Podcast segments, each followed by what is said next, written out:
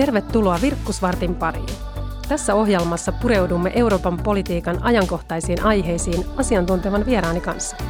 Minä olen europarlamentaarikko Henna Virkkunen EPP-ryhmästä ja tämä on Virkkusvartti.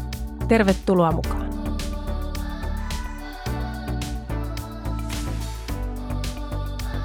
Tällä viikolla Virkkusvartissa puhutaan koronakriisin vaikutuksista turvallisuuteen.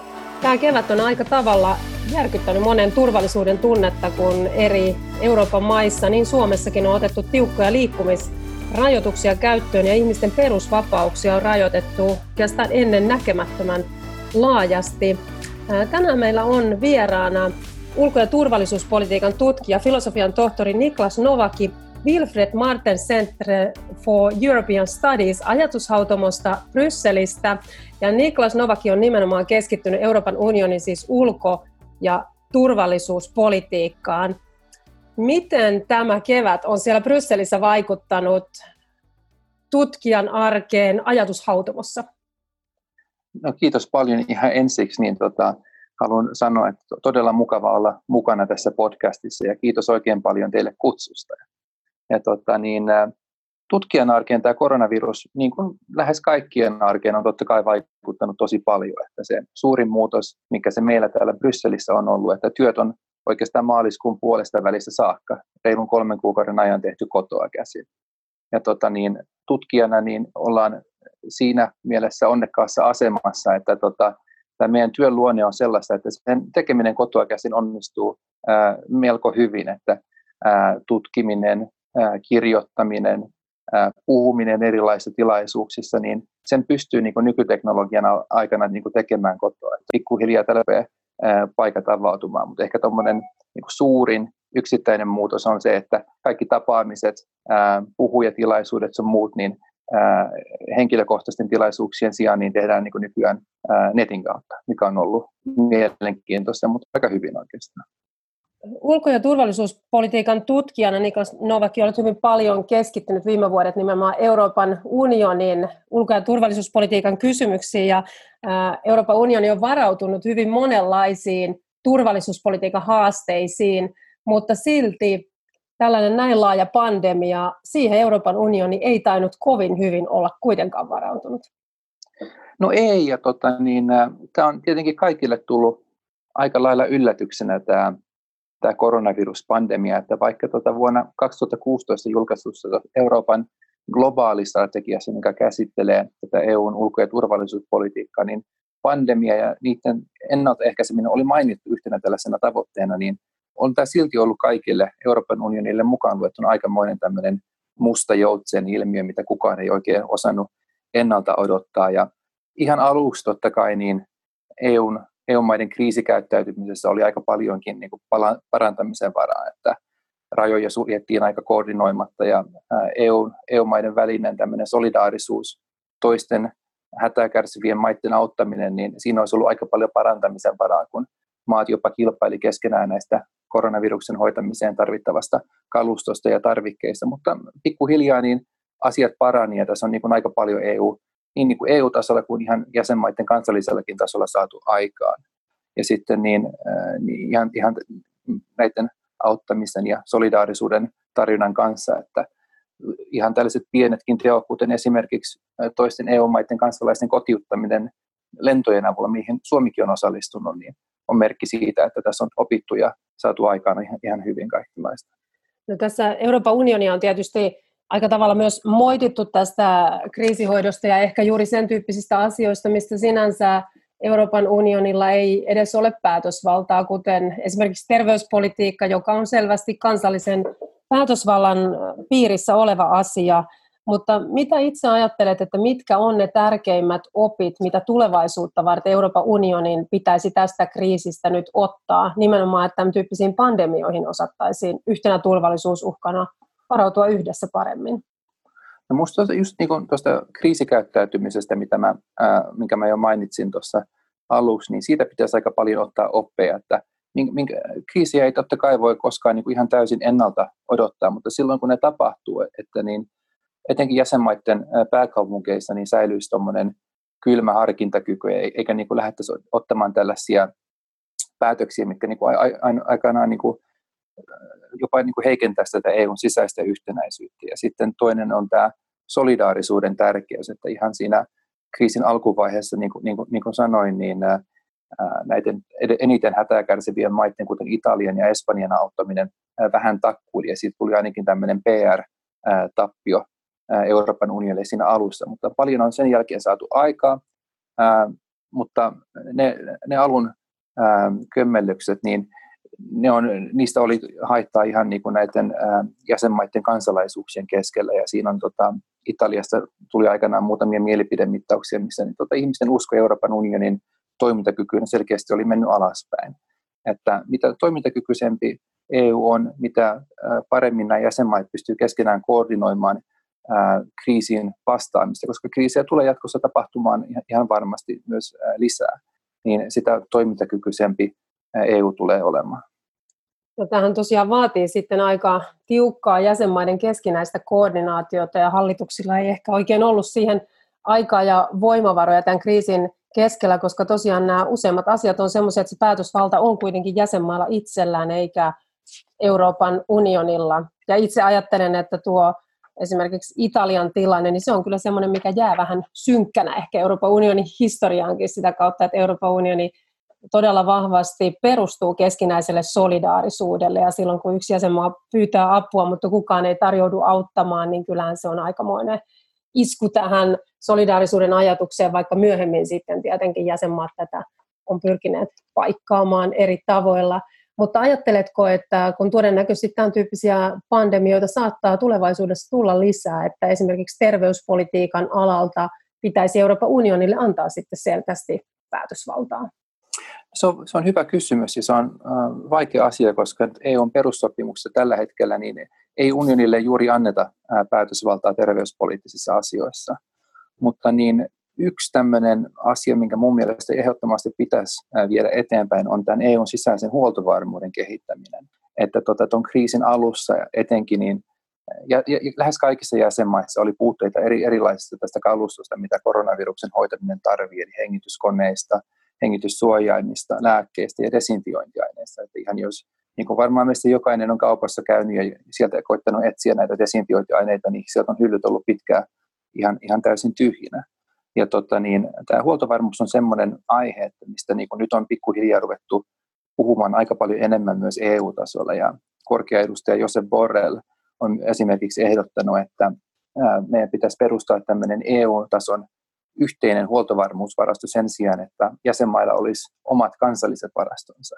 Mun mielestä tämä tämmöinen jäsenmaiden varastojen korvaaminen yhteisellä EU-varastolla olisi aika riskiä peliä, eikä, eikä siihen varmasti niin kuin näin koronaviruksen jälkeen on monissa maissa edes halukkuutta. Mutta tota, minusta semmoinen idea, että jäsenmaiden kansallisia huoltovarmuusvarastoja lähdettäisiin niin kompensoimaan tai niitä, niitä tukemaan tällaisella EU-tason yhteisellä huoltovarmuusvarastolla, mikä ei niitä kuitenkaan korvaisi, niin olisi sellainen idea, mitä niin kuin olisi hyvä viedä eteenpäin ja kannustaa. No, se on varmasti yksi sellainen konkreettinen kuin herätys, mikä tämän koronakriisin aikana tosiaan tuli, että Euroopan unioni on tähän asti usein luottanut siihen, että markkinoilta on saatavilla sitten niitä tarvikkeita ja tuotteita ja raaka-aineita, mitä tarvitaan, mutta kyllähän tämä hyvin kouriin tuntuvasti todella osoitti sen, kuinka riippuvainen Euroopan unioni on ennen kaikkea ehkä Kiinan kapasiteetista tuottaa muun muassa näitä hengityssuojaimia ja myös lääkkeistä oli pula, että kyllähän tämmöinen huoltovarmuus ja ylipäätään globaalit toimitusketjut, niin kyllä niiden niin kuin merkitys on nyt noussut, noussut sitten entistä suurempaan keskusteluun koko Euroopan unionissa ja tästähän hyvin paljon tällä hetkellä puhutaan. Mitä itse näet, että Suomen kannalta hyötyjä olisi nähtävissä siinä, jos Euroopan unionilla olisi huoltovarmuuden osalta tämmöinen ikään kuin taustavarasto olemassa näiden kansallisten varastojen lisäksi. Suomihan perinteisesti on semmoinen maa, jota on pidetty huoltovarmuuden kannalta mallimaana, mutta käytännössä tämä koronakriisi kyllä osoitti sen, että kyllä meilläkin puutteita oli varautumisessa. Kyllä joo, ehdottomasti. Minusta tuntuu, että tämä huoltovarmuus EU-tasolla, että jos sitä nyt lähdetään viemään eteenpäin, niin on sellainen aihe, että Suomi voi sitä omaa turvallisuuspoliittista osaamista niin kuin tuoda siinä esille ja niin kuin kannustaa EU huoltovarmuutta kehittymään siten, että sen sitä tukisi maksimi, maksimaalisesti myös Suomen omaa huoltovarmuutta. Että vaikka tota, meillä tosiaan niin kömmähdyksiä tässä, tässä koronakriisin aikana huoltovarmuudessa on ollut kanssa, niin tämmöinen niin huoltovarmuuskeskustelu Suomessa on niin monen muuhun EU-maahan verrattuna paljon pidemmälle kehittyneempää ja siinä on aika paljon muille annettavaa mun mielestä. Mutta niin tota, ihan tällä niin yle, yleisesti niin musta Suomen etu ja ylipäätään niin tällaisten pienempien EU-jäsenmaiden etu on aina se, että jos EU pystyy ja säilyy toimintakykyisempänä, kun, niin, kun jos kriisejä koittaa, olkoon niin sitten minkälaisia tahansa, niin ne on monesti niin kuin maailma, tuota kansainvälisellä tasolla sellaisia, että pienempien maiden on hyvin vaikea niihin vaikuttaa tai suojautua niiltä ilman toisten maiden apua. Ja tota, Suomi totta kai on perinteisesti kannustanut EUta kehittämään tätä niin sen sisäistä solidaarisuutta ja yhteisvastuuta. Ja tämmöinen EU-tason huoltovarmuusvarasto, mitä voitaisiin kriisitilanteessa hyödyntää sitten myös kansallisella tasolla, niin tukisi muun muassa tällaisen niin kuin Suomen ulko- ja turvallisuuspolitiikan pitkää linjaa EU-tasolla. No, tutkija Niklas Novaki, olet tässä kriisin aikana usein puhunut siitä, että Euroopan unionin strategisen autonomian ajatusta tulisi laajentaa niin, että sen, kuuluu, sen piiriin kuuluisi myös tämä huoltovarmuus. Niin kerro vielä lyhyesti, mistä tässä strategisessa autonomiassa on terminä kyse? No, tämä strateginen autonomia on ehkä vähän äh, tämmöinen kieli, kieli- tai sanahirviön äh, kuulonen termi, mutta se, tota, se tarkoittaa käytännössä sitä, että vaikkei sille tällaista virallista ää, tota, yhteistä hyväksyttyä merkitystä ole olemassa, että EU pystyisi tota, toimimaan itsenäisesti kansainvälisellä tasolla ja etenkin niin oman naapurustossaan. Eli jos tapahtuu jotain kriisejä tai jos EU-naapurustossa on jotain tällaisia ongelmia, niin EU pystyisi ne itse ilman tota, toisten maiden apua hoitamaan. Ja tota, tämä strateginen autonomia on tämän, tällä hetkellä EUn ulko- ja turvallisuuspolitiikan tämmöinen yleistavoite, jota, joka lanserattiin kunnolla tässä vuoden 2016 EUn globaalistrategiassa. Ja tota, tämä on ihan minusta kannustamisen arvoinen tavoite, niin kuin mä tuossa sanoin, että mitä toimintakykyisempi Euroopan unioni on, niin sitä parempi se on etenkin just tällaisille pienemmille maille, kuten Suomelle. Että se on aina niin kuin meidän oma turva ja meidän oma etu, että jos me, meihin, meihin tota, kohdistuu jonkinlainen kriisi tai me, meille tulee jonkinlaisia kansainvälisiä ongelmia, niin meillä on sitten toimintakykyinen EU, joka ko- koostuu niin kuin yhteensä 27 jäsenmaasta meitä siinä mahdollisesti auttamassa. Nythän tosiaan tämän koronakriisin jälkeen, kun on entistä enemmän havahduttu Euroopan unionin tasolla paitsi näihin huoltovarmuuskysymyksiin ihan turvallisuuden osalta, mutta myös sitten ihan teollisuuden osalta kävi ilmi se, että todella laajasti eurooppalainen teollisuus on myös riippuvainen monista komponenteista ja raaka-aineista, mitä tuodaan Euroopan ulkopuolelta, ja nythän tuo strategisen autonomian käsite on aika paljon laajentunut myös teollisuuspolitiikkaan. että siitä keskustellaan, että Euroopan pitäisi olla entistä omavaraisempi myös teollisuuden suhteessa. Niin näetkö tässä huolia siihen, että oltaisiin siirtymässä tämmöiseen protektionistisempaan ajatteluun taas tästä kansainvälisen kaupan piiristä? No, tässä on selkeästi vähän sellaisia huolia ilmassa, että kun puhutaan strategisesta autonomiasta tai resilienssistä, mikä, niin kuin su, suomeksi tarkoittaa ehkä tällaista niin kuin selviytymiskykyä, niin tämä resilienssikeskustelu etenkin EU-tasolla, niin, niin kuin muualla on, on mennyt vähän tällaiseen, että ää, jotta me oltaisiin mahdollisimman toimintakykyisiä ää, tulevaisuudessa, niin meidän pitäisi tuottaa mahdollisimman paljon tällaisia todella kriittisiä tarvikkeita, kuten lääkkeitä, ää, kuten näitä tällaisia suojamaskeja ihan Euroopassa sen sijaan, että niitä tuotettaisiin muualla maailmassa ja sitten tuotaisiin Eurooppaan. Ja totta kai se, se kuulostaa niin kuin en, en, en, ensiksi ihan hyvältä, mutta siinä on tosiaan se, se riski, että jos kaikki ää, maat, etenkin nämä tällaiset Yhdysvaltojen ja Kiinan kaltaiset niin kuin todella isot toimijat rupeaa toimimaan samalla tavalla, niin se kansainvälinen kauppa ja maailmanmarkkinat tulee sinne sitten enemmän tai myöhemmin kärsimään. Ja nyt kun me puhutaan, että Euroopan pitää palautua mahdollisimman nopeasti tästä koronaviruksen aiheuttamista taloudellisista ongelmista, niin jos tämä tämmöinen resilienssi hoidetaan protektionismina, niin se voisi pahimmassa tapauksessa myös vaikuttaa tätä Euroopan unionin palautumista tästä koronaviruksesta. Kyllä, eli tässä on kaksi puolta nyt sitten, että samaan aikaan kun on tärkeää vahvistaa ilman muuta tätä omaa huoltovarmuutta ja resilienssiä, selviytymiskykyä, niin että Eurooppa pärjää, ei ole riippuvainen ulkopuolisesta avusta kriisitilanteissakaan, teollisuus pystyy poikkeusoloissa myös myös pyörimään, niin pitää olla tietty tasapaino sen osalta kuitenkin, että kansainvälinen kaupankäynti olisi mahdollisimman jouhevaa eikä käperyttä sisäänpäin näissä kysymyksissä, että sekä laatu että hinta, kilpailukyky pysyisi hyvänä näiden osalta. Mutta tutkija Nikos Novaki olet erityisesti keskittynyt ulko- ja turvallisuuspolitiikkaan ja Euroopan unionillahan oli tärkeä tavoite nimenomaan vahvistaa tätä omaa asemaansa kansainvälisenä toimijana. Ja näyttää siltä, että koronakriisi on hyvin paljon muuttanut myös näitä ja järisyttänyt maailmanpolitiikankin näitä mannerlaattoja. Miten itse arvioit, miten koronakriisi tulee vaikuttamaan Euroopan unionin kansainväliseen asemaan ja ylipäätään globaaliin politiikkaan? No mä sanoisin, että se riippuu hyvin pitkälti siitä, että miten pitkälle tämä pandemia tulee ensinnäkin kestämään, koska vaikka niin nyt yhteiskunnat on ruvennut ympäri Eurooppaa taas avautumaan, niin tämä taistelu tätä pandemiaa vastaan ei ole missään nimessä vielä ohi. Tässä on niin usein mainittu, että kun rokotetta ei vielä ole olemassa, että tässä saattaa syksymällä olla tulossa vielä tämmöinen toinen aalto kanssa.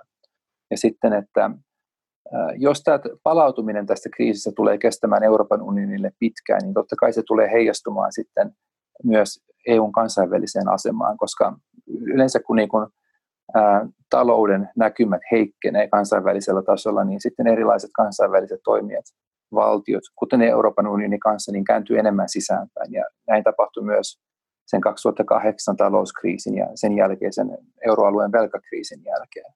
Se iso kysymys on, että tuleeko, Euroopan, tuleeko nämä muut toimijat, kuten Yhdysvallat, Kiina, Venäjä, palautumaan tästä sitten nopeammin kuin Euroopan unionia.